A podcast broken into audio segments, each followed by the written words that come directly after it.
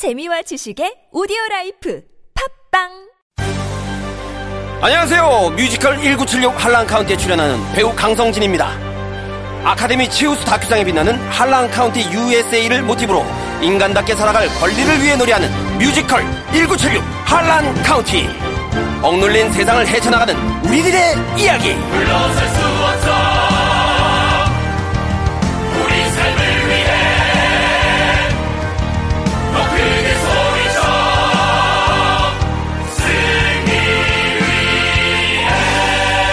이천십구년 일월 십일일부터 이십칠일까지 부산 영화의 전당에서 만나요. 이제 곧 졸업인데 취업 준비는 잘 돼가? 요즘 선배들에게 물어보고 또 비트캠프에 상담도 갔는데 희망이 보이더라고. 비트캠프? 우리나라 벤처 일 호 기업 비트컴퓨터에서 아이티 전문 교육을 위해 설립한 역사와 전통이 있는 교육기관이야. 자바, 에이아이, 브이아르 등 아이티 통합 프로그래밍 교육을 통해 배출된 선배들이 현재 각 영역에서 활동하고 있거든. 나도 함께 교육받아볼까? 같은 회사 취직되면 좋겠다. 한국 아이티 교육의 길이 곧 비트캠프입니다. 예전엔 모든 게 좋았죠. 그런데 언제부턴가 골반이 뒤틀리고 허리가 아프고. 중요한 건 당신의 자세입니다. 이젠 바디로직을 입고 걸으세요. 바디로직이 당신의 몸을 조율해줍니다. 매일매일 입고 걷자. 바디로직. 망설이지 마세요. 바디로직의 효과를 못 느끼셨다면 백 퍼센트 환불해드립니다. 자세한 환불 조건은 홈페이지를 참조하세요. 핫 두고 두고 핫 두고 두고 핫핫핫 두고 두고 핫 두고 두고 핫 쉬지 않고 뛰는 내 심장이 핫 두고 두고 핫 핫핫해. 하태경 바른미래당 최고위원 나오셨습니다. 예, 반갑습니다. 이게 의원이 아니에요? 최고위원이지. 하태경 티비 어떻게 최고위원 사선. 내일이 사선. 네, 무료 사선. 사선이면 지금 위원장 하셔야 되는데. 아, 이제 뭐 남은 게 별로 없네요. 올라갈 때가. 자. 어, 하태경 티비는 어떻게 하고 계십니까? 그, 그날, 지난주에. 제가 이제 유튜브 하면서 네. 좀 깨달음이 있는데요. 어, 누구를 비판한다고 느는 게 아니구나. 비판해서 그러니까, 느는 경우도 있긴 있습니다. 근데 좀, 그거는 좀 살이, 살집이 붙어야 되는 거 아니냐. 초반에는 자기 지지자를 모으는. 네. 제가 좀 전략이 잘못되었다는 생각을 좀 하고 있고. 물론 그렇다고 해서 제가 뭐 태극기 부대를 가짜뉴스로 예, 구출하는 그 운동을 중단하진 않겠지만. 어떻게 돼서 숫자가. 그래서 제가 요즘 이십 대 청년들을 대변하는 얘기를 하니까요. 네. 조금 늘었어요. 그래서 거의 구천 명 육박, 한 팔천팔백. 아, 만 명 아직 돌파 안 됐어요. 네, 지난번에 여기 왔을 때 일주일 전에 칠천이었는데. 네, 한 천 명 늘었어요. 천팔백 정도? 네. 그죠. 천팔백 정도 늘었어요. 근데. 천팔백 명이네요, 현재. 그렇죠. 근데 이제. 이 여기 김어준 뉴스공장 나와서 느는 숫자는 상당히 네. 이 완만해졌고 완만해지고 네. 추가로 이십 대 애들이 그 요즘 제가 워마드 비판을 많이 하잖아요. 아, 그 이십 대 남성들이 워마드에서 대단히 비판적이죠. 예, 그래서 하태경의 재발견, 뭐 저 이야기 해준 사람이 하태하태밖에 없다, 뭐 이런 몇 명이나 될까요, 그거 가지고? 지금 아무튼 전 흥미롭게 보고 있어요. 그래서 제가 아 이십 대를 대변해주는 정치는 이렇게 없었구나. 그런 것도 있겠고 지금 조금이라도 숫자를 모으기 위해서 다 긁어 모으시는 거 아닙니까? 지금 아 그래서 이게 상당히 지지율과 비례한다. 당 지지율하고. 그 시점에서 그러니까 그 숫자가 아직 만 명을 돌파하지 않은 시점에서 유시민 노무현 재단 이사장이 백만, 이백만 갑자기 알릴레오 고칠레오 나와서 막 구독자 막 오십만 넘어가고 그러는 거 보시면서 배가 아프셨겠어요. 역시 그 근데 그 내용을 보니까 뉴스공장 재방송이더라고요. 제가 들어봤는데. 그렇지는 않은데. 아니면 똑같은데 뭐 그러니까 이 뉴스공장 정치층들이 그리 다 가신 거 아니냐. 아니 어쨌든 간에 이거 그거 보시면서 배, 배는 좀 아프셨죠? 뭐 배 아플 건 없죠. 뭐 급이 급이 다른 걸 뭐 겸허히 인정하고. 이거 어떻게 보시면 말 나온 김에 네. 정기 정 정기래 정계 복귀 뭐 이런 얘기 많잖아요. 저는 유시민 대표가 네, 이사장입니다. 아, 유시민 이사장이 자기 발목을 잡았다. 그러니까 어떤 의미에서요? 딱 호위무사 되겠다고 선언한 거 아니에요? 예. 본인 표현은 어용지식인. 예. 아니 그러면은 정권 출범 이전부터 그렇게 얘기했죠. 그렇죠. 근데 문제는 그 입장이 예. 굉장히 어정쩡해요. 그러니까 문재인 정권 하는 거 보면 솔직히 마음으로는 마음에 드는 것도 있지만 네. 저건 잘못한다 싶은 것도 있을 거 아닙니까? 본인에게. 본인에게. 그런데 네. 어쨌든 다 보호를 해야 다른 사람도 하니까요. 방어를 해야 되잖아 본인은. 네. 네. 그러면 이 답답해서 내가 차라리 할래 하는 마음이 든다. 아 이거 하다 보면? 하다 보면 내가 선수로 뛰어서 왜냐하면 아. 자기는 문재인 정권을 성공시켜야 될 네. 임기 말에 네. 적어도 지지율 한 오십, 육십 퍼센트 이상 만들어내야 될 역사적 사명을 스스로 부여한 거예요. 자기한테. 그런데 그러다 보면 막판에 답답하니까 본인이 직접 선수로 출, 출전할 가능성이 점점 높아진다. 굉장히 높다. 심정적으로. 네. 그리고 어. 그런 그런 논리적 인간관계를 이미 만들었고. 네. 본인은 안 한다고 하는데. 안 할 수가 없지. 안 한다는 말은 진심일지언정 나중에 지금 이 판에 이렇게 끼어들었기 때문에 그럴 가능성이 높아진다. 그렇죠. 자기, 자기에 대한 역사적 평가가 문재인 정권의 말년 지지율로 딱 결정이 되어버리잖아요. 그래서 등판을 결국 하실 거라고 봅니까? 결국 저는 뭐 그럼 할 게 뭐 총리밖에 더 있겠어요. 당시 이제 노무현 이해찬 관계처럼 예. 어, 막판 총리나 마, 막판 총리나 아니면 뭐 막판 지지율이 총리 후에는 대선 후보로 어, 출마할 수도 있을 것이다. 어, 그럼 자동적으로 그렇게 되는 거죠. 그러니까 예. 지지율이 떨어진 속도에 따라서 등판 속도도 어, 빨라질 것이다. 그게 근거가 될 건 아닌 것 같은데 지금 말씀하신 이 알릴레오 이런 걸 했기 때문에. 결국은 총리와 대선 후보로 가는 길이 열린 것이다. 자기 규정이죠. 자기 역할 규정을 그렇게 했고. 네. 근데 알릴레오를 한다고 해서 지지율에 영향이 있을 것 같진 않아요. 어, 뭐 그건 모르겠습니다. 그건 모르겠는데 혹시 그 위기의 상황에서 떨어지는 걸 뭐 막거나 할 수는 있겠죠. 끌어올릴 것까지는 저도 잘 모르겠어요. 네. 그렇죠. 근데 뭐 이게 보면 지지층이 주로 보지. 그잖아요. 그리고 또 네. 억지 논리를 쓰면 이제 알거든요, 국민들이. 유시민 이사장이 억지 논리를 쓰는 사람은 아니잖아요. 설득을 아, 억지 좋고. 논리를 억지가 아니, 아닌 것처럼 말씀을 잘하시는데. 억지 논리를 억지가 아닌 것처럼 잘하는 거는 하태경 최고위원을 능가할 분이 없는데. 아니, 예를 들어서 뭐 경제 위기라는 거는 그냥 경제 어렵다고 인정하면 되거를 그걸 뭐 경제 위기가 누가 뭐 만들어내는 뭐 약간 조작 이념인 것처럼 그렇게 할 필요가 없죠. 과장되어 있는 것도 사실이긴 하잖아요. 일정 정도. 아 그러니까 그거는 경제를 예를 들어 자영업자들 이제 네. 경제가 잘 되는 걸 보여주면 되는 것이지. 어쨌든 잘 안 되기 안 되시길 바라는 거죠? 아니 잘 되길 바라지. 아니, 이게, 이게, 나보다는 잘 안 되길 바라는 아니, 거 아닙니까? 아니 나도 잘 되길 바라죠. 국민들이 힘드니까. 그러니까 알겠습니다. 자꾸 이제 오해하지 말아야 돼. 그러니까 유시민 이사장이 잘 안 되시길 바라는 거. 아 그건 아니에요. 저는 유시민 만약에 총리가 되면 네. 어느 역대 총리보다 잘할 능력이 있다고 생각해요. 대선 후보로는요? 대선 후보로도 잘할 능력이 있죠. 대, 그럼 대통령으로는요? 대통령으로서도 잘할 것 같아요. 아, 그래요? 예, 잘할 것 같아요. 본인이 하면. 근데 본인이 역할을 잘못 규정한 게 자꾸 왜 선수로 안 뛰려고 하는지 모르겠어요. 아, 그건 뭐 본인의 선택이죠. 옷. 아니, 그러니까 그렇게 되면 자기만 궁색해지고 자기만 결국 초라해진다. 초라해. 자기가 보여줘야지 왜 자꾸 남 하는 거. 정치할 건. 때 너무 힘들어 했거든요. 과거에. 그, 그렇게 힘들어 했나요? 그렇게 힘들었습니다. 난 이해가 안 돼. 나는 이렇게 욕 많이 들어도 난 재밌는데. 정치가 체질이, 보람 있고. 보람 체질이신 있고. 거고. 그런데 그렇게 보람 있어 하는 걸 일본 후지티비도 알았는지 일본 후지티비가 딱 찍어가지고 하태경 의원을 골라서. 제가 일본인들한테 한국 정치인들 중에는 예. 그나마 일본인들은 좀 알려진. 어떻게 알려지게 됐죠? 제가 이제 북한 인권을 하다 보니까. 아. 저 그때는 일본이 우리 편이라고 생각했죠. 일본 납북자 문제나 이런 데 대한 네. 언급을 많이 했고 또 제가 쓴 김정은 만화책. 이 일본에서 베스트셀러였어요.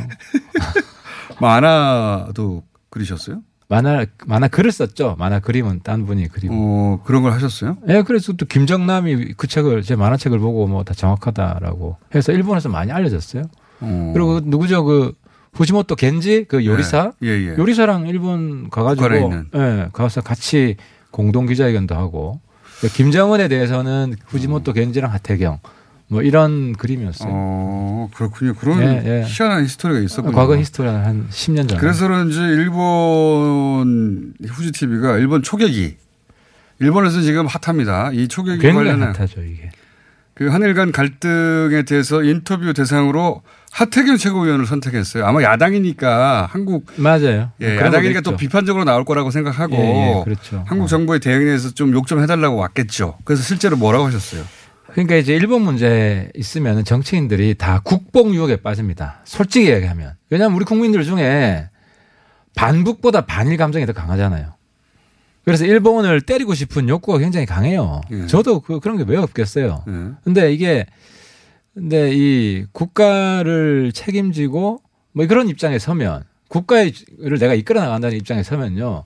주변 큰 나라하고 다 잘 지내야 돼요. 미국하고도 당연히 잘 지내야 되고 중국하고도 잘 지내야 되고. 이게 언론이긴 한데 그래서 뭐라고 하셨어요? 어, 그래서 이제 내가 계속 집요하게 유도 질문을 하더라고요. 일본 정부를 세게 비판하거나 한국 정부를 세게 비판하거나 두 가지를. 한국 정부를 세게 비판하길 원했겠죠. 아니, 일본 정부를 세게 비판하는 것도 거기서는 도움이 되죠. 왜냐하면 한국 정치인들이 저 정도로 수준이 낮다. 혹은 뭐 일본이 한국에서 일본을 이렇게 욕하고 있다. 뭐. 그렇죠. 자기들은 자긍하려고. 일본 음. 입장이 맞는 걸로 지금 돼 있기 때문에. 네. 그래서 일관되게 한일 공동 이거는 정치적인 문제가 아니라 기술적인 문제다. 아, 기술적인, 문제다. 기술적인 문제니까 공동 검증단을 구성해서 빨리 문제를 해결하자. 기술적인 문제는 사실 아니죠. 아, 기술적인 기술이 문제가 관여된 정치적인 문제죠. 이게 정치화 시키는 거지 아베 총리가. 네. 그러니까 그래서 내가 얘기한 게 아, 내가 필요하면은 일본 국회의원들하고 만나서 합의할 수도 있다. 네. 정부끼리 지금 껄끄러우니까 여러 가지 일본에서는 문제로. 일방적으로 한국 정부를 때리는데. 한국의 국회의원이 중립적인 스탠스를 취하면 마치 한국 국회의원도 한국 정부가 잘못했다고 생각하기 때문에 저렇게 그 중립적으로 나오는 것이다. 이렇게 만들 수도 있지 않습니까? 아니, 전제는 깔았죠. 그러니까 뭐라고? 일본이 근거를 제시 안 하고 우리는 근거를 제시했기 때문에 네. 네. 거기에 대해서. 잘하셔야 돼요, 이거. 아니, 잘해야 돼. 맞아요. 굉장히 잘해야 돼. 일본 관계에서. 저쪽에서도 그러니까 환영받지 못하고 국내에서도 욕먹어요. 국내에서 욕먹을 수 있죠. 그런데 예. 저도 후지티비 방송이 어떻게 나오는지 좀 달라고 그래서 한번 봐야 될 것 같은데. 뚝뚝 잘라가지고 일본에 유리하게 편집되면. 아, 진짜로 유도성 질문이었어요. 내가 사실 북한 문제 빼놓고 한일 관계에서는 처음 인터뷰를 한 거예요. 음. 일본 방송이랑은. 알겠습니다. 그래서 어쨌든 어, 반일 감정을 더 자극할 용도 혹은 한국 정부를 비판할 용도의 질문들을 많이 하더라. 네, 그렇죠. 예. 네, 그러나 예. 나는 잘 빠져나갔다. 제 라고. 생각인데 결과는, 결과는 한번 방송 나오면 예. 나오면 봐야 됩니다. 여차 잠깐 매국노 되는 수가 있습니다. 그럴 수가 있습니다. 인터뷰는 어쨌든 그렇게 객관적이고 중립적으로 기술적인 문제라고 하셨는데 어떻게 될지는 좀 두고 보죠. 그리고 아무튼 일본 관계 우리 모두 숙제인데요. 이제 좀 한국도 통 크게 좀 받아들였으면 좋겠어요. 아니, 통 크게 받아들이지 못하는 건 일본이죠. 아니, 그러니까 네. 일본이 분명히 있고 네. 나도 지금 아베 총리한테 굉장히 좀 항의를 많이 하고 있는데 이걸 자기 일종의 그런 것 같아요. 일본 입장에서는 북한하고 이제 관계 개선해야 되잖아요. 네. 그럼 북한이란 적국이 없어지는 거예요. 그러니까 지금 한국을 때리는 거 정상국가 개헌을 해야 되는데 네. 그러니까 새로운 위협이 생기고 있다. 대한민국이 한국이라는. 그러니까 북한의 역할이 점점 줄어드니까. 그렇죠. 역할. 한국을 거기다가 제삼의 위협을 만들어야 되는 만들어내고 있는 것 같죠. 그런데 거기에 대해서 네. 우리가 똑같이 하게 되면 네. 우리도 손해다. 당장 부산만 하더라도 일본 관광객이 굉장히 줄었어요. 관광객 때문에 근데 이 문제를 봐줄 수는 없잖아요. 아, 관광객뿐만 아니라 어쨌든 네. 일본이 제삼 교육국 아닙니까? 아니, 여전히. 근데 거꾸로 일본에서는 관세 얘기를 자기들이 먼저 하잖아요. 보복 관세하겠다고. 그러니까 한국은 지금 근데 일본한테 줬나요? 관세 매기면 우리도 보복 관세할 텐데. 차라리 김원준 공장장이 정치해요. 그러니까 사실 나도 정치하는 입장에서는 네. 일본 때리면 인기가 떨어지진 않죠. 대한민국에서. 네. 근데 네. 어쨌든 국가를 생각하면 알겠습니다. 일본도 마찬가지고 중국도 마찬가지고. 감정적으로는 대응하지 아, 말아야 된다는 말자. 생각을 가지고 계신 거죠. 차분하게 하자. 내가 욕먹더라도. 네. 잘하세요. 근데 그 그런 말을. 입장을. 왜냐하면 지금은 일본이 욕먹을 만한 일을 하고 있긴 하잖아요. 아, 물론 이제 제 페이스북에는 일본 아베 총리 비판하는 글을 여러 개 올렸어요. 그거 보고 아마 한 것 같아요. 나한테 후지티비 음, 인터뷰 들어온 게. 알려지기도 했거니와. 네, 그렇지. 아베 네. 총리 뭐 이제 저 그만 정치적으로 이용하지 마라. 일본이 사전조사를 잘하는 곳이니까요. 아, 뭐 아마 페이스북이나 받겠죠. 의원들 페이스북 쭉 검토하다가 그 내용을 보고 인터뷰를 요청했을 수도 있겠네요. 그렇지. 예민한 네. 문제는 뭐 저 같은 사람 아니면 별로 언급 안 하잖아요. 반일 감정을 더 자극하, 반한 감정을 더 자극하는 용도로 써먹으려고 했을 수도 있겠네요. 아, 그랬을 가능성이 충분히 있어요. 음. 그랬으면 그런 인터뷰가 나가면 의원님은 욕을 안 먹고요. 예. 반대의 경우라면. 그러니까 예. 일본에 계신 뉴스공장 청취자께서 보시면 좀 예. 알려주시기 예. 바랍니다. 예. 하태경 티비 문 닫는 수가 생깁니다. 자. 그, 요것도 어떻습니까? 어, 케이비에스 저희가 얘기한. 아, 그거 전에 김정은 방중. 아, 방중. 네, 확인됐어요. 네, 방금. 갔죠. 예. 근데 참 놀라운 게요. 오늘 저, 김정은 위원장 생일이잖아요. 그렇죠. 근데 아직 생일이 공식화는 안 됐어요. 저, 저, 그 북한의 기념일로. 네. 그럼에도 불구하고 생일날 갔다는 것은 어, 어쨌든 이 개인 과거에 아버지 할아버지하고 또 완전히 다른 면모다. 맞습니다. 훨씬 정상적인 국가. 뭐 개인사 같은 거를 이렇게 그 우상하기 위해서 네. 크게 띄우지 않고 그냥 자기 할 일 하러 중국에 간 거란 말이죠. 그런데 네. 이, 이 이제 김정은 중국 방중 방중 관련해서 그 조짐들을 제가 사실 두 달, 세 달 전에 특종을 한 게 있습니다.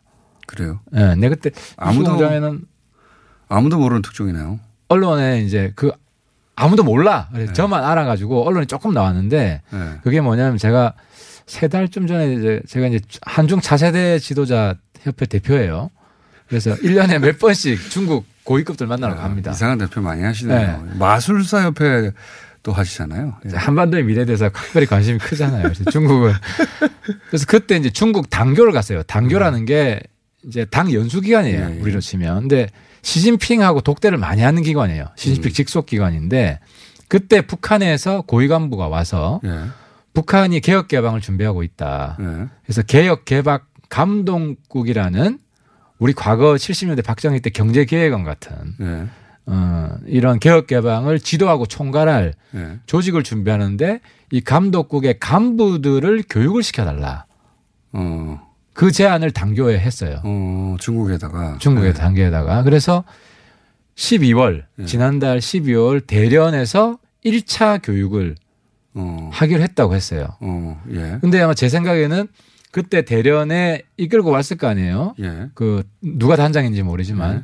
그 사람이 어쨌든 북중 간에 예. 북중 간에 이런 그 정상회담 관련 조율도 했을 가능성이 충분히 있다. 라고 그때 작년 십이월 달에 말씀하셨어요? 어, 그 저한테 얘기를 했죠. 그래서 조선개혁개방 감독국을 준비하고 있고 내년 봄에 이제 올 봄, 네. 올 봄에는 수백 명 규모의 간부 교육을 예정하고 있다, 음. 계획하고 있다. 그러니까 중국식 개방 모델을 북한의 간부들이 가서 배우는 거. 그렇죠. 그 일정을 조율하고 있을 때 그 얘기를 처음 들었다. 처음 들었죠. 예. 근데 그게 곧 김정은 위원장의 방북으로 이어질 거라는 말은 거기서 안 나왔을 거 아니에요? 거기서 안 나오는데 당연히 이제 도출할 수 있는 게 네.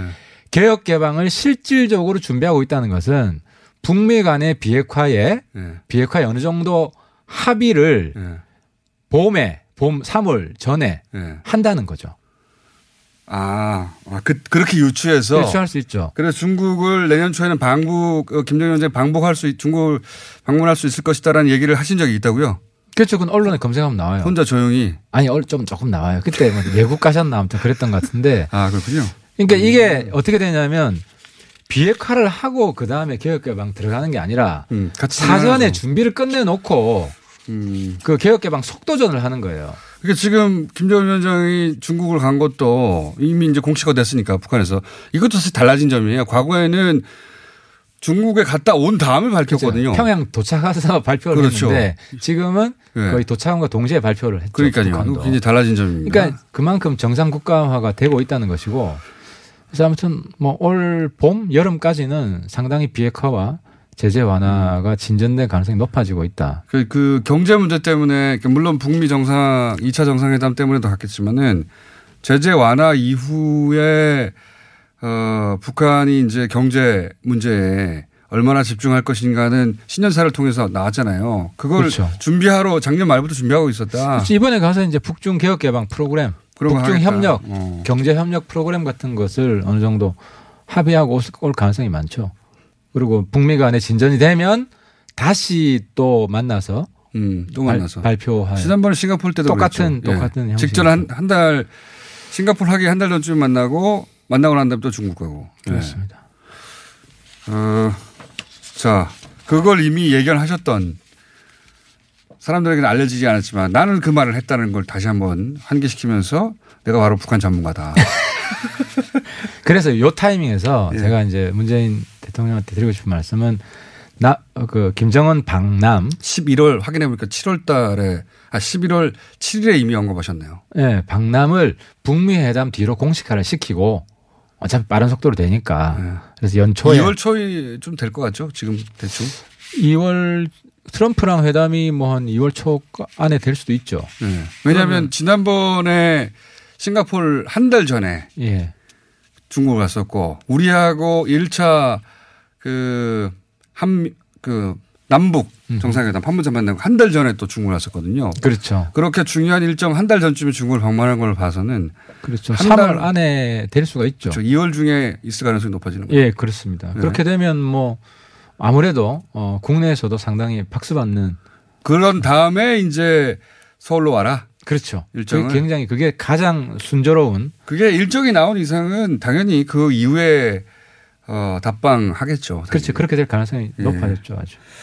그때 그때 작년에는 그 소위 이제 이 차 북미 정상회담 일정이 하도 안 나오니까 우리가 먼저 물꼬를 트려고 했던 것이고. 그래서 한국당한테 좀 드리고 싶은 말씀은. 예. 김정은 방남 반대만 하지 말고 김정은 이제 답방했을 때 한국당과 단독 회담을 요구해라. 단독 회담. 네, 단독 회담. 왜 제일 야당이니까 김정은도 그걸 바랄 수가 있고요. 그때 생각이네요. 본인들이 하고 싶은 이야기 다 해라. 뭐 비공식으로라도. 북한, 네, 북한 인권 이야기도 하고 천안함 이야기도 하고 음. 그리고 다 하고 나서 다 했다고 우리는 민주당이 못하는 이야기를 다 했습니다 하면 그러면 박수 받지. 아예 내려오지 마라. 이렇게 하면은 또 고립되고 지지율 떨어진다고요. 지금 자유한국당 걱정할 때가 아니고요. 바른미래당이. 말씀은 알겠는데. 바른미래당이 지금. 이런 모습을 보여줘야 바른미래당 지지율 올라요. 통 큰 모습을 네. 보여줘야지. 어, 좋은 태도입니다.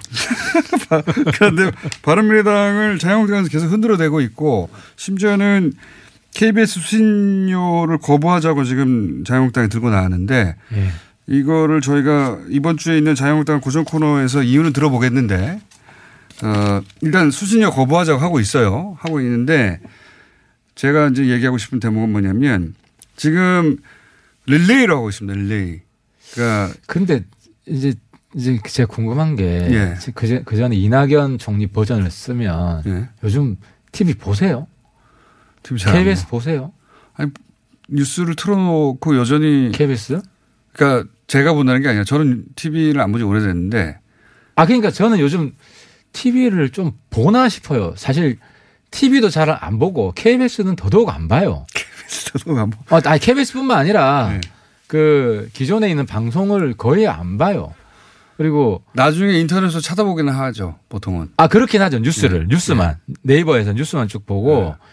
유튜브를 사실 많이 보죠. 관심 있는 많이. 걸 검색해서 유튜브를 예. 보고 그래서 저는 그냥 저절로 방송을 안 보게 되는 추세인데 예. 뭐 어쨌든 어쨌든 간에 그거는 이제 뭐 콘텐츠를 소비하는 행태에 대한 문제고 지금은 케이비에스의 김제동 그 시사 프로에서 어 북한 찬양했다고 이러는 거 아닙니까? 사실 그러니까 그게 사실관계는 제가 보기엔 전혀 다른데 어쨌든. 아니 근데 어제는 또 뭐야 그 국방 참모 육군 참모총장이랑 청와대 네. 뭐 행정관이 만났다는 특종을 네. 또 케이비에스가 했잖아요. 네. 그래서 이제 궁금한 거는 그럼 그렇게 편파 방송이 그렇게 시, 심한가 보죠? 저는 아니, 그렇게 케이비에스 생각... 보고 만족하세요. 아니 뭐 케이비에스는 가능하면 중립적인 지대에 있으려고 하죠. 예. 원래 음, 뉴스의 성격상. 근데 어쨌든 뭐 한국당 입장에서는 네. 케이비에스랑 뭐 싸울 수 있겠죠. 제가 궁금한 건 그 대목을 음. 말씀드리려고 하는 게 아니라 그 계속해서 릴레이로 어 이번에는 누가 이 이슈를 가지고 문제 제기를 하자 이렇게 릴레이로 지목을 합니다. 그런데 나경원 원내대표가 김병준 비대위원장을 지목하고 김대 김대중 그러니까 김병준 비대위원장은 다시 세 명을 지목했는데 그 중에 바른미래당 이현주 의원이 들어있어요. 자당 의원이 아닌데. 그 얘기를 하려고 하는 겁니다. 아, 왜 바른미래당? 네. 이현주 의원은 이미 자유한국당 의원으로 취급하고 있는 거 아니냐. 아니, 이현주 의원이 정치를 잘 하는 거죠. 개인 정치를. 당내에서 어떻게 하시려고 그러는 거예요? 그러니까 이게 네. 그 박근혜 정권 때도 그렇고 지금도 그렇고 의원들 개인 정치를 하지 마라. 자기 정치 하지 마라. 뭐 자기 정치 하면 안 된다. 근데 저는 반대합니다. 자기 정치 왜 안 합니까? 해야죠. 근데 이제 자기 정치가 예. 당을 위한 정치의 보탬이 되느냐. 이건 자기 정치가 아니라 배당 행위에 가까운 거 아닙니까? 그것 자기 정치도 자기 당의 이익, 이익과 부합해야 되는데 지금 아니잖아요. 그러니까 케이비에스에 대해서 제가 한번 자세히 볼 텐데 예. 케이비에스는 우리 당도 때릴 수 있어요. 그래서 저는. 그러니까 케이비에스 이슈를 말하는 게 아니라 저는. 케이비에스 아, 김병준이 왜 예. 위원장이 왜 이현주를. 자기 당 의원들을. 아, 이현주 잘못은 아니지. 그러니까 그만큼 이현주 의원과는 이미 교감이 충분히 이루어져 가지고 글로 가는 게 기정사실화. 아, 교감이 거야. 있는 건 아직까지 모르셨어요. 이미 한국당 의원들하고 같이 해요. 경제 살리기 모임을 하고. 그러니까 이현주 의원이 사실은 네. 어, 굉장히 그 자기 정치적인. 이현주 의원만 그렇게 했는가. 이현주 의원도 이러는데 자유 바른미래당이 전당대 자유한국당 전당대회 끝난 다음에 큰 위기가 오지 않겠냐 이런 얘기를 하려고 하는 건데. 아, 그, 그 말씀을. 네. 그러니까 기본적인 입장은 제가 일관되게 이야기를 하지만은 우리 당 중심으로 정계 개편에 대한 욕심을 버리지 않고 있다. 네. 그리고 기어 들어가지 않는다. 네. 그리고 한국당이 깨질 수도 있다. 한국당이 깨질 상황이 어떤 상황인까지만 얘기하고 끝내죠. 아, 그러니까 한국당, 그러니까 지금 다양한 그 힘이 작용하고 있기 때문에 한국당 내에서 예를 들어서 뭐 박근혜 전 대통령이 그, 어, 그 박근혜 당을 만들어라. 네. 박근혜 당을 만들어라. 친박이 다시 장악하게 되면. 네, 뭐 그런 이야기가 지금 여의도에 떠돌아요. 그래서 박근혜 신당이 새로 생긴다. 만약에 그 친박 진영에서 미는 후보가 당대표가 안 될 경우에? 그렇겠죠. 어, 그 경우는 그렇죠. 깨질 수 있고. 아, 그러면은 사실 박, 과거처럼 친박연대, 네. 신친박연대가 새로 생기고 음. 뭐 이러면 또 정계판이 어떻게 될지 모르죠. 그걸 바른미래당 하태경 최고위원은 바라고 있다. 그렇게 되면 사실 우리 당 입장에서는 좋잖아요. 좋죠. 예. 어, 좋고. 근데 어, 그렇지 않더라도 어려운 상황이 오더라도 바른미래당이 똘똘 뭉쳐가지고 이걸 한번 돌파해 보겠다. 예. 그 목표를 버리진 않는다는 거죠. 그건 바른당 시절부터 계속 일관되게 그렇습니다. 말씀하셨던 것이고 어제 지상파 시청률을 봐도 케이비에스가 자 일 위부터 삼 위를 하고 있다고 합니다. 예. 음, 그래서 과거에 비해서는 많이 떨어지지 않았어요. 뉴스. 과거에 한 삼십 퍼센트대 찍다가 지금 한 십 퍼센트. 그건 뭐 지상파 전체가 그런 거죠. 음. 근데 그 중에서 케이비에스 아홉 시 뉴스가 예를 들어 네, 여전히 케이비에스 아홉 시 뉴스가 시청률이 높다. 예. 여기까지만 하죠 오늘은. 예, 예, 예 감사합니다. 후지티비 지켜보겠습니다. 인터뷰 어떻게 나오는지. 여기까지 하겠습니다. 감사합니다. 안 틀어주는 거 아니에요? 하태경 의원이었습니다. 감사합니다. 예. 나의 스펙은 버스기사, 콘텐츠 크리에이터, 앱 개발자, 간호사입니다. 스펙만 보면 각자 다르게 느껴질지 모르지만 리스펙을 가지고 보면 모두가 존중받아야 할 노동자입니다. 대한민국의 출퇴근을 책임지니까 리스펙. 아이들의 꿈을 키워주니까 리스펙. 편리한 세상을 만들어주니까 리스펙. 소중한 사람들의 생명을 지켜주니까 리스펙. 노동하는 나를 존중합니다. 서울시와 한국노총이 함께합니다. 잠을 충분히 자도 피곤한 분, 운동 시작부터 힘들고 지치는 분, 일상의 활력이 필요한 분, 이런 분들을 위해 활력 충전 코어업을 추천합니다. 코어업은 활력 충전에 필요한 아홉 가지 기능성 원료에 신개념 단백질과 아미노산을 더해 차원이 다른 활력을 선사합니다. 박지희와 제시카가 추천하는 활력 충전 코어업. 포털에 코어업을 검색해보세요. 새해 복 많이 받으세요. 안녕하세요. 배우 박진입니다. 추운 날씨만큼 난방비 걱정도 많이 되시죠? 제가 난방비 아끼는 꿀팁 하나 알려드릴까요? 그건 바로 보일러를 열효율 높은 친환경 보일러로 바꾸는 거예요. 열효율 높은 친환경 보일러는 연간 십삼만 원 정도 난방비를 절약해주고 최대 오만 원의 서울시 에코마일리지도 받을 수 있대요.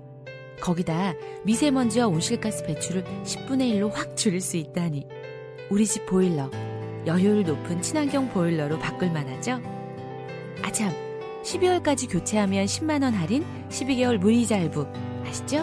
자세한 내용은 일이공 다산 콜센터로 문의하세요. 이 캠페인은 서울특별시와 함께합니다.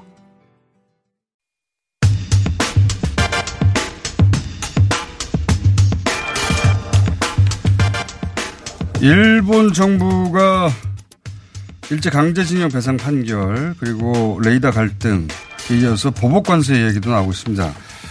어, 계속 강경도, 강경 일변도인데요. 일본은 왜 이러는 건지 또 잠시 짚어보겠습니다. 일본 게이센여학원대 이영채 교수님 연결되어 있습니다. 안녕하세요 교수님. 네, 안녕하세요. 예, 지난주에 초계기가 이렇게 일본에 의해서 키워진 배경에 대해서 일본 국내 중요 선거가 올해 두 개나 있고 또 헌법 개정도 해야 하고 이런 얘기 쭉 하셨습니다. 예. 예, 그러면서, 그렇죠. 예, 그러면서 일본 정부가 어, 방위 대강을 어, 발표했는데 신방위 대강을 이걸 눈여겨봐야 된다 이 얘기를 하셨는데 이걸 자세히 어, 짚어보지 못했는데 우선 방위 대강 오늘 짚어보려고 하는데요. 방위 대강이 어떤 그 문건입니까? 어떤 역할을 하는 겁니까? 이걸 좀 설명해 주십시오. 예, 일본 그 방위 대강은 뭐 기본적으로 일본 방위에 정비한 전체 기본 계획이고 방침인데 예. 일본은 기본적으로 육십 년대, 칠십 년대 미일 안보조약을 개정을 했죠. 예. 그렇지만 이제 칠십 년대 중반이나 또는 이천 년대가 되면 이 국제 정세 변화에 따라서 예, 전체 국방의 기본 방침을 몇 가지 변경을 해왔어요. 예를 들면 음. 중국이 대두하게 되면 에, 중국 문제에 어떻게 대응할 것인가 또는 북한의 핵 문제 이후에 어떻게 대응할 것인가. 음. 에, 그리고 이게 오 년에서 십 년마다 변경되는데 이번에 에, 새로 어, 십이월 십팔일 날 음. 어, 새로 개정을 했죠. 근데 이 내용은 어, 지금까지 이제 전수 방위해왔던 것들을 아주 구체적으로 능동적인 공격형 군대로 가겠다고 하는 음. 계획이 새롭게 발표된 거죠. 그렇군요. 그러니까 이게 이제 일본의 군사 안보 전략 지침 같은 건데, 그죠? 예. 그렇죠. 근데 오 년마, 오 년, 십 년마다 개정하는데 이번에 개정이 됐고, 이게 이제 헌법 개정을 뒷받침하기 위한 내용, 군사 대국화로 가기 위한 내용들이 전반적으로 담겨 있는 거지, 안에? 그러니까, 예, 지금 아베 수상의 가장 큰 목적은 이번에 헌법 개정을 올해 내에는 꼭 하려고 하거든요. 예. 근데 이 헌법 개정에 지금 보수파들을 합류시키기는 가장 큰 목적은 이 자위대는 지금 국군이 아니죠. 예, 예. 그래서 헌법 개정안에 지금 아베 수상이 아는 이 자위대를 어, 헌법 구조와 함께 에, 군대가 아니지만은 자위대를 동시 펴기를 하는 방침을 하고 있지만 보수파들은 그것에 반발하고 있죠. 음. 에, 국군으로 명시를 하라는 건데 음. 이거 방위대강을 개정한 이후에 이번 초계기 사건은 그런 의미에서 이 자위대를 어, 자위대 조종사가 해군이다라고 방송 중에 나왔는데 네. 즉 그 의도는 이 자위대를 국군으로 명시하기 위한 하나의 계기가 필요했는데 이번 초계기하면서 특히 중요시된 것은 이 자위 해상 자위대를 해군으로 명시하면서 국군이 필요하다라는 논리를 계속 강조하는 것 같아요. 그렇군요. 그러니까 이 지금 자위대는 그 공격을 일본이 받았을 경우에만 예, 예 방어하는 그 일본의 군대가 아니다. 예, 일본의 군대가 아니고. 일본 정식 군대로 이제 법상으로는 그 군대를 보유하지 못하게 돼 있으니까요. 근데 이제 올해 헌법 개정을 해서 일본도 어, 군대를 보유할 수 있게 만들려고 하는데 그, 그러기 위해서 필요한 사건이 아니겠는가 이런 의심을 계속 가지는 거죠. 지금. 네, 그게 뭐 제일 정치적인 이용의 가장 큰 목적이라고 할 수 있어요. 음. 아베 수상의 지지도가 십이월 중순에 갑자기 사십 퍼센트로 급락을 했는데 어, 일월부터 사월까지는 지금 천황 이임식으로 쟁점이 별로 없죠. 음. 그렇지만, 어, 올해, 원래는 참의원 선거를 하면은 미국식으로 보면 어, 상원 선거인데. 네, 상원이죠. 예. 어, 이게 중의원 선거는 올해가 아니고 다음 내년인데. 예. 올해 이 유월이나 칠월 사이에 중의원과 참의원 동시 선거를 하겠다는 음. 의도겠죠. 그러기 위해서는 아주 중요한 결정적 계기가 필요한데, 음. 잘 생각을 해야 될 것은 이천십이 년 이명박 대통령의 독도 방문 이후에 예. 에, 이걸 계기로 강한 일본을 되찾겠다고 하면서 혐한 데모를 동시에 가져왔고 결국 정권 교체를 이뤘죠. 음. 그렇다면 올해 이천십구 년은 일본 보수 세력에 있어서는 승부의 해인데 음. 어, 아베 수상 입장에서 보면 어, 일본 예를 들면 위안부 어, 이 문제를 한국과 협상을 한 것은 어떻게 되면은 자기 보수 세력들의 반대를 무릅쓰고 한 건데 예. 이 한국이 지금 어, 위안부 재단 해체를 하겠다고 나온 거죠. 그리고 징용 문제도 들고 나왔죠. 예. 그렇다면 이번 보수 세력들의 반발을 뭔가로 무마를 시켜야 되고 그런 의미에서 이 초계기 사건은 어, 어떻게 보면 중요한 계기였고 천재 일위의 지금 찬스라고 생각하는 음. 거겠죠. 그래서 더 키우는 것이다. 그리고 또 그 보면 방위 대강을 보면. 일본의 안보협력 파트너 얘기가 나오는데 거기 보면은 이전에는 미국 다음으로 한국을 안보협력 파트너로 어, 놓았다가 이번에는 한국이 어, 두 번째가 아니라 다섯 번째 안보협력 대상으로 나옵니다. 그러니까 어, 동아, 동남아시아가 더 앞에 나오거든요. 동남아시아 같은 경우. 예, 그렇죠. 예. 이것은 어, 지금까지는 미국, 한국 이 순서였는데 예. 예, 이번에 일본의 이 신방위 계획을 보면 예. 어, 한국이 다섯 번째였죠. 예. 원래 일본은 이천십사 년 때부터 이 지금 가장 중요시되는 문제가 예, 중국의 동중국의 문제가 좀 있죠. 예. 거기는 남중국과 동중국에서 지금 중국이 새롭게 대두하고 있기 때문에 인도와 예, 미국이 하는 해상훈련에 예. 이천십육 년부터 일본이 공식적으로 참여해 왔고요. 예예. 어 그리고 어떻게 중국 예. 그렇죠. 중국을 견제할 것인가라는 계획 속에서 호주, 인도, 어, 일본, 미국이 함께 훈련을 해왔는데, 예. 어, 이번에 아마 한국을 다섯 번째로 넣는 것은, 이 동남아시아를 좀 더 우선을 하겠다는 건데, 음. 어, 즉, 한국은 일본의 군사력을 경계하고 있고, 어, 일본 군사력이 진출하는 데 있어서 어떻게 보면 장애물로 보고 있기 때문에, 그렇죠. 그렇다면 일본을 필요로 하는 나라들이 있죠. 호주라든지, 음. 동남아시아라든지, 이런 음. 나라들과 적극적으로 협력하면서, 어떻게 보면 일본의 에 강한 군사력의 진출의 길을 만들겠다는 음. 의도가 있겠죠. 그러니까 이 다섯 번째로 놓는 것도 역시 말씀하신 대로 어, 일본은 올해가 헌법 개정의 가장 중요한 해로 보는데 어, 그게 이제 결국은 군사 대국화 하겠다는 것이고 근데 한국은 여기에 반대할 테니까 한국은 올해는 협력 대상이 아니고 뒤로 미뤄야 되는데 어. 그렇게 그런 관점에서 보자면 초기 같은 사건을 더더욱 키워가지고 일본의 안보에 한국은 필요 없다. 도움이 안 된다. 이런 국내 여론을 만들 필요가 있겠죠. 그런 관점에서 계속 키우는 게 아닌가. 그죠? 예, 일본 그 국내 용어로는 이게 아주 효과가 있는 것 같아요. 음. 그렇지만 어, 미국 입장에서는 한일 관계가 악화되는 게 지금 동북아 정세에 그렇게 바람직하다고 보지 않기 때문에 지금 미국은 침묵을 하고 있잖아요. 네. 그런 의미에서 이 일본이 어 다시 이게 남북 정상회담이라든지 이 북미 정상회담 전국이 되면 다시 이런 중요 이슈를 내세우기 어렵기 때문에 아마 지금 한정된 기간에 최대한 보수 세력을 결집하는 용으로 활용을 하고 있는 것 같아요. 그리고 그 목표는 헌법 개정 군사 대국화다. 예.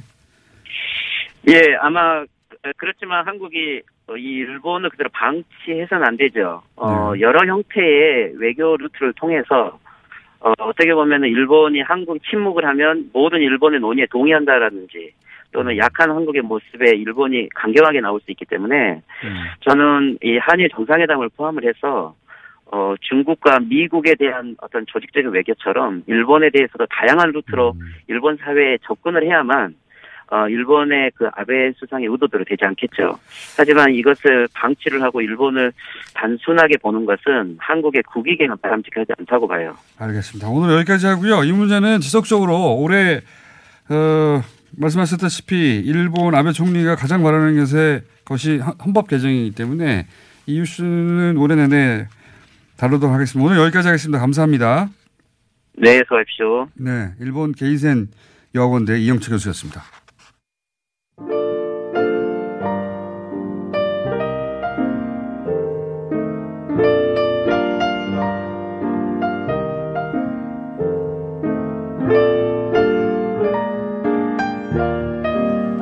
불친절한 애에서 서울 이백십삼 번 버스 예, 볼륨 줄이고 혼자만 듣는다고 예, 제보했는데 뉴스공장에서 그 얘기를 했더니 이제는 크게 틀고 있습니다.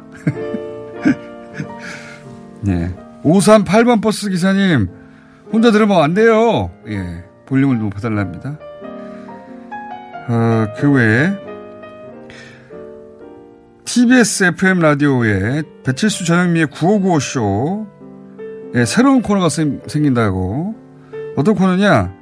가짜 뉴스를 다루는 코너인데요. 아, 이건 저희도 하려고 그러는데. 예. 그 코너 제목이 뉴스공장이랍니다.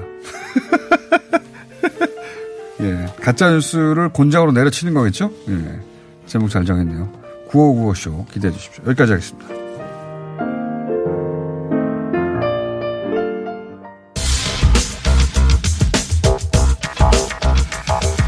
자, 원종우 씨 나오셨습니다. 예, 예, 안녕하세요. 본인도 늦게 도착하셨고. 네. 예, 그래서 시간이 줄어든 거니까. 괜히 일찍 왔어요. 막 서둘러 왔어요, 괜히. 네, 어차피 뭐. 어차피 똑같네. 육 분밖에 없는데. 자, 오늘 주제는 먼저 육 분이네요. 소화하죠. 네. 중국에서 인류 최초로 달 뒷면에 무인 착륙선을 착륙시켰다. 예. 네. 그 얘기인데 이게 달이 우리가 보면 항상 같은 면밖에 안 보이잖아요. 그래서 달 음모론에 달 뒷면이 많이 나오죠. 네, 달 뒷면에 거기에 뭐 우주인들이 있다, 뭐. 외계인 기지가 있다. 네, 심, 심지어 이제 천구백오십 년대 네. 조지 아담스키 이런 유에프오 주의자들은 자기가 본인이 가봤다고 거기에 갔는데 숨도 쉴 수 있고 뒷면에 물이 있고 농장도 있다. 농장도. 예, 이런 네. 주장을 했는데 그때는 검증할 방법이 없었잖아요. 그렇죠. 안 가봤으니까. 근데 이제 나중에 가서 그게 아니란 거 정도는 우리가 착륙은 안 했지만 이제 네. 그 회전을 하면서 네. 그 달 뒷면을 다 사진을 찍긴 했거든요. 착륙은 전면만 하고 네. 뒷면으로는 착륙할 수 없었던 게 거기까지는 전파가 도달을 안 하니까. 그렇죠. 그런 문제들이 있었고 네. 그다음에는 사실은 그것도 그거지만은 의지가 별로 없었어요. 뒷면에 굳이 네. 뭐 가서 똑같은데. 뭐 하냐. 네. 네, 뭐 그냥 지역만 다른 거지. 네. 달에 착륙했다는 그런 상징적인 건 이미 다 한 거고. 육십 년대 말에 했어요. 이미 육십구 년에 했나요? 그렇죠. 육십구 년에 네. 했고요. 그다음에 뭐 이 저 궤도를 돌면서 사진 다 찍은 거니까 네. 굳이 왜 달 뒷면에 지도는 있습니다. 있습니다. 다 있습니다. 네. 구글 문 하면은 들어가시면 네. 다 나와 있고. 있는데 뭐 굳이 내려앉을 필요가 있느냐. 근데 이제 이 사실 기술이란 거는 거기 이제 위성을 띄운 거예요. 네. 그러니까 뭐냐면은 중계 위성이죠. 네, 달의 위성이 아니고 지구를 도는 위성인데 달 뒤쪽으로 돌게, 네. 달보다 멀리 돌게 만든 거죠. 그래서 뒷면에 바로 직진해서는 전파가 안 가니까, 그렇죠. 요 위성을 중계를 해서 반사를 시켜서 네. 지구로 오게 만든 그런 시스템인데 사실 기술 자체는 그렇게 대단한 게 아니고 네. 중국의 좀 놀라운 점은 뭐냐면은 다른 나라들이 굳이 이 의지가 없을 때 이걸 한 겁니다. 그러니까요. 그러니까는 틈새를 노린 거고요. 네. 그리고 결국은 세계 최초로 달 뒷면에 착륙했다라는 타이틀을 갖게 된 거죠. 기록은 남긴 거죠. 예, 그러니까 네. 중국에 있던 이런 이제 발상 같은 게 어떻게 보면 좀 놀라운데. 그렇게 따지면 어, 화성에는 왜 가고 달은 왜 내렸으며 달에 내렸다고 해가지고 갑자기 인류가 그 삶이 나아진 게 아니잖아요. 아니죠. 네, 화성에 지금. 화성 지하에 물이 있냐 없냐 탐사한다고 갑자기 우리가 잘 먹고 잘 사게 되는 게 아닌데. 물을 뭐 가져와서 우리가 마실 것도 예. 아니고 여기 훨씬 많은데. 중국이 달 뒷면에 왜 착륙했냐 굳이. 그렇죠. 그것도 그 관점에서 얘기하면 어, 안 되는 겁니다. 그러니까. 의미가 없다 불필요하다고 얘기할 수 있는데 하지만 뉴스가 되고 상징이 되고 기록이 남는 거죠. 그렇죠. 그걸 네. 무시할 수가 없는 그걸 거고. 그걸 우주가 아, 중국이 제일 먼저 한 거다. 네. 그래서 이 창어 사 호가 내렸을 때 중국 달 탐사 프로젝트 총설계자인 우웨이런이라는 분이 뭐라고 말했냐면 네.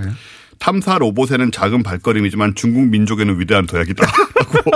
이건 너무 따라한 거 아닙니까? 예, 그냥 패러디라고 닐 암스트롱의 네. 첫 말을. 네, 일부러 그렇게 했죠. 일부러. 일부러 이렇게 한 거죠. 네. 하지만 농담같이 느껴지지만 중국의 야심과 중국의 어떤 우린 너희들이 아무것도 안 하는 이거를 신경 써서 하고 있다라는. 아, 이거는 그 정말 부러워요. 우리도 그래서 우주청 만들어야 된다고 생각합니다. 아, 그렇습니다. 지금 네. 좀 심각한 게 뭐냐면, 어, 다, 저 중국은 지금 러시아하고 아주 긴밀하게 협조를 하고 있어요. 우주 네. 프로그램을. 그래서 돈도 굉장히 많이 투자를 하고 있고, 그 다음에 지금 이제 창어 사 호 같은 경우도 거기서 어, 그 로버가, 그러니까는 바퀴 달린 로봇이 내려서 지금 다니고 있거든요. 네. 거기 그런 배터리 기술, 뭐 원자력 에너지, 저 엔진 같은 그런 기술도 다 러시아에서 얻어서 지금 쓰고 있고. 우주 관련 기술들은 첨단 기술의 상징이거든요. 그렇습니다. 네. 과거에는 일본이 미국으로부터 발사체 기술 받아가지고 네. 일본이 아시아의 그 우주 어, 개발의 리더 역할이었다면 이거를 이제 중국이 완전히 앞서가고 거죠. 있어요. 네. 이제는. 네. 그래서 미국의 이제 포브스지, 유명한 포브스지에서 네. 중국의 우주개발 성과는 서방 국가들에 의해서 평가절하되었던 것이 사실인데 지금까지는 예. 이번 상황으로 그 말씀하신 대로 이제 뭐 경제적인 면을 다 떠나서 상징적인 예. 이번 상황으로 이제 우주가 더 이상 서방 국가들만의 차지가 아니다. 라고 포브스에서 얘기할 정도로 네. 중국의 우주 굴기가 지금 네. 엄청난 속도로. 아, 저는 그러니까 우리나라 보수진이나 경제지들이 이런 얘기 좀 했으면 좋겠어요. 맨날 재처임금 얘기하지 말고 이게 당장은 수익이 안 되는 것 같아도 그게 네.